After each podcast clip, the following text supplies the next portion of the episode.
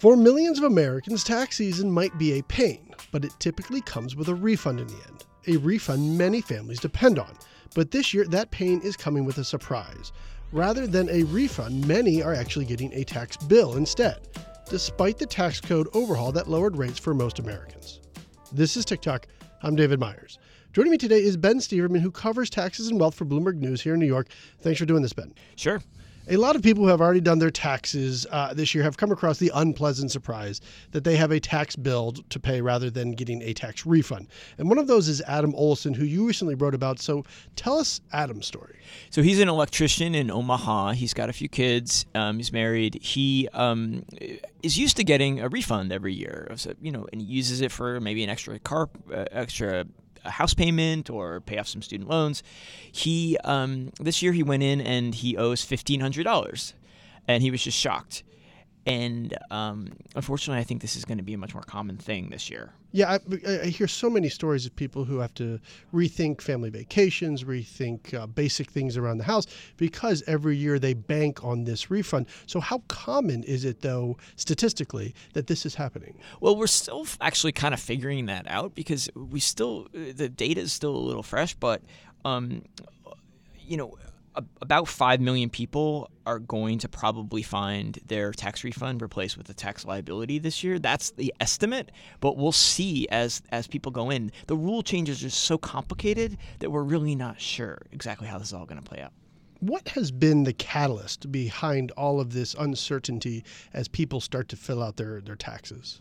So, Trump signed a tax reform bill in December of 2017, and it affected the rules for 2018. So, all the rules for basically it, it, this is the first filing season under these new tax rules. And it made a ton of changes to the tax code. The biggest part was like a corporate tax cut but there were also lower rates for individuals and and also a lot of changes in deduction rules.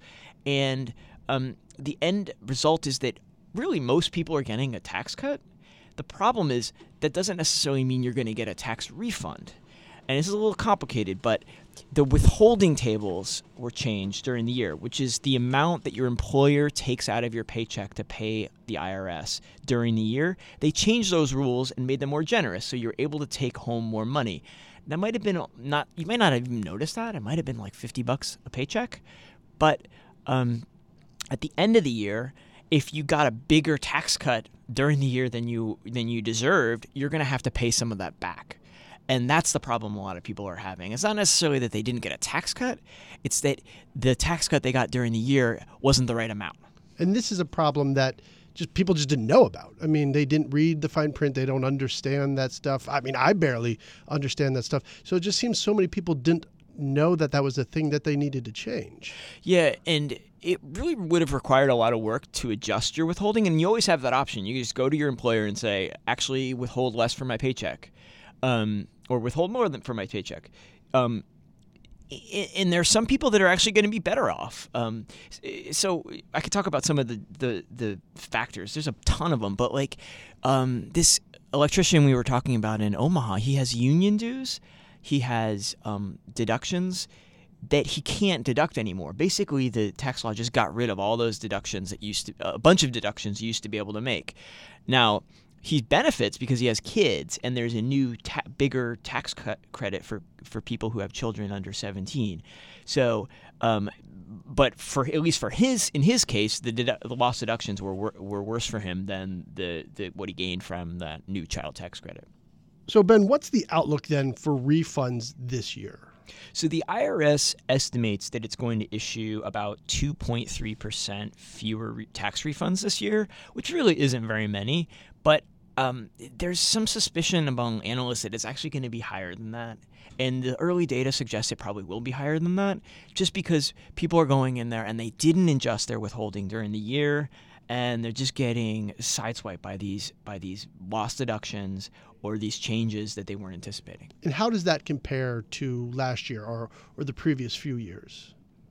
Well, um, usually usually the amount of tax refunds is pretty much steady every year uh, and doesn't change because the rules haven't changed for several years sometimes we go through periods where rules are changing every year but we've had a period of time when we've pretty much had the same tax code for a while now you know, we hear a lot about the one percent, and and you know, campaigns now saying the the the uber rich are going to pay their share. Um, but when it comes to this tax season, is there any group that's being hit the hardest? Well, there are some affluent taxpayers that are really going to get surprised when they go in there if they if they're not aware of this already because the tax law caps the amount you can deduct from for state and local taxes. So that means if you have a bunch of homes and you have a big property tax bill on those homes and you pay a state income tax, um, you can't deduct. You can only deduct ten thousand dollars of that. And um, so that could be a big factor for, for, for wealthier folks. Now, they're also getting big benefits, lower rates, and there's also something called the alternative minimum tax that used to be a big pain for people who made a good amount of money. I'm talking six figures, uh, high six figures. That problem has mostly been solved by the tax law. So they're getting a benefit from some of those other provisions while they're losing their deductions for state and local taxes. And it's people like Adam, the electrician in Nebraska, that are also getting hit hard because they just they didn't see the writing on the wall. Exactly. They they they could they probably could have adjusted their withholding during the year, but to do that, they probably would need to go to an accountant and do the, all the math, uh, and they they didn't do it. And what does the IRS say about all of this? So the IRS is aware this is a problem, and so they've changed the rules on penalties. So, under the old rules, if you didn't pay 90% of your tax liability during the year, you owed a penalty. They've changed that from 90% to 85%, so it gives people a little more leeway that if they have a bit, if they owe a lot of money, they're not going to owe a penalty on top of it. Are there ramifications in the long term when it comes to the country, the economy, I mean even politically speaking when you factor all of this in?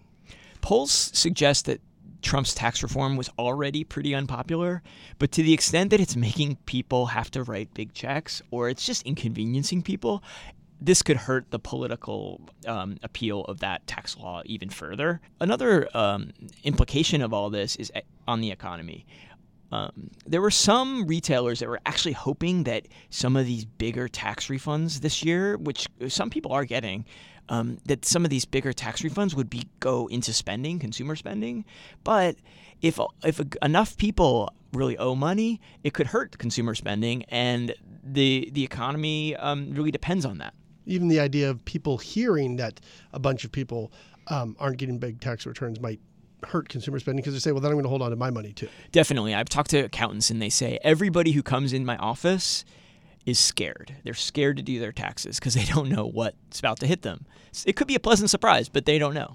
So if you're someone like Adam, the electrician in Nebraska, what do you need to do this year if you haven't filed yet? Uh, or what do you need to do going forward for next year uh, when you file? Well, if you haven't filed yet, there's really nothing you can do about last year's taxes, which are due by April 15th of this year. But you can what you can do is when you file your taxes, you can talk to your accountant or look carefully at the t- tax software when, when it spits out your, your taxes and figure out if you're paying enough into your into tax in taxes from your paycheck. And then you can go to your employer and adjust that and tweak that.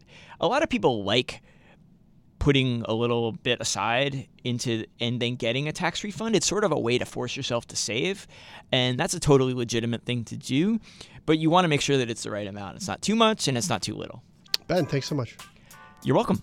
Make sure to follow Ben on Twitter. You can find him at B. Steverman. That's the TicToc for today. Thanks for listening, and please head on over to iTunes and let us know what you think. I'm David Meyers. You can follow me on Twitter at David F. Meyers, and you can get all your updates 24 7 at TicToc.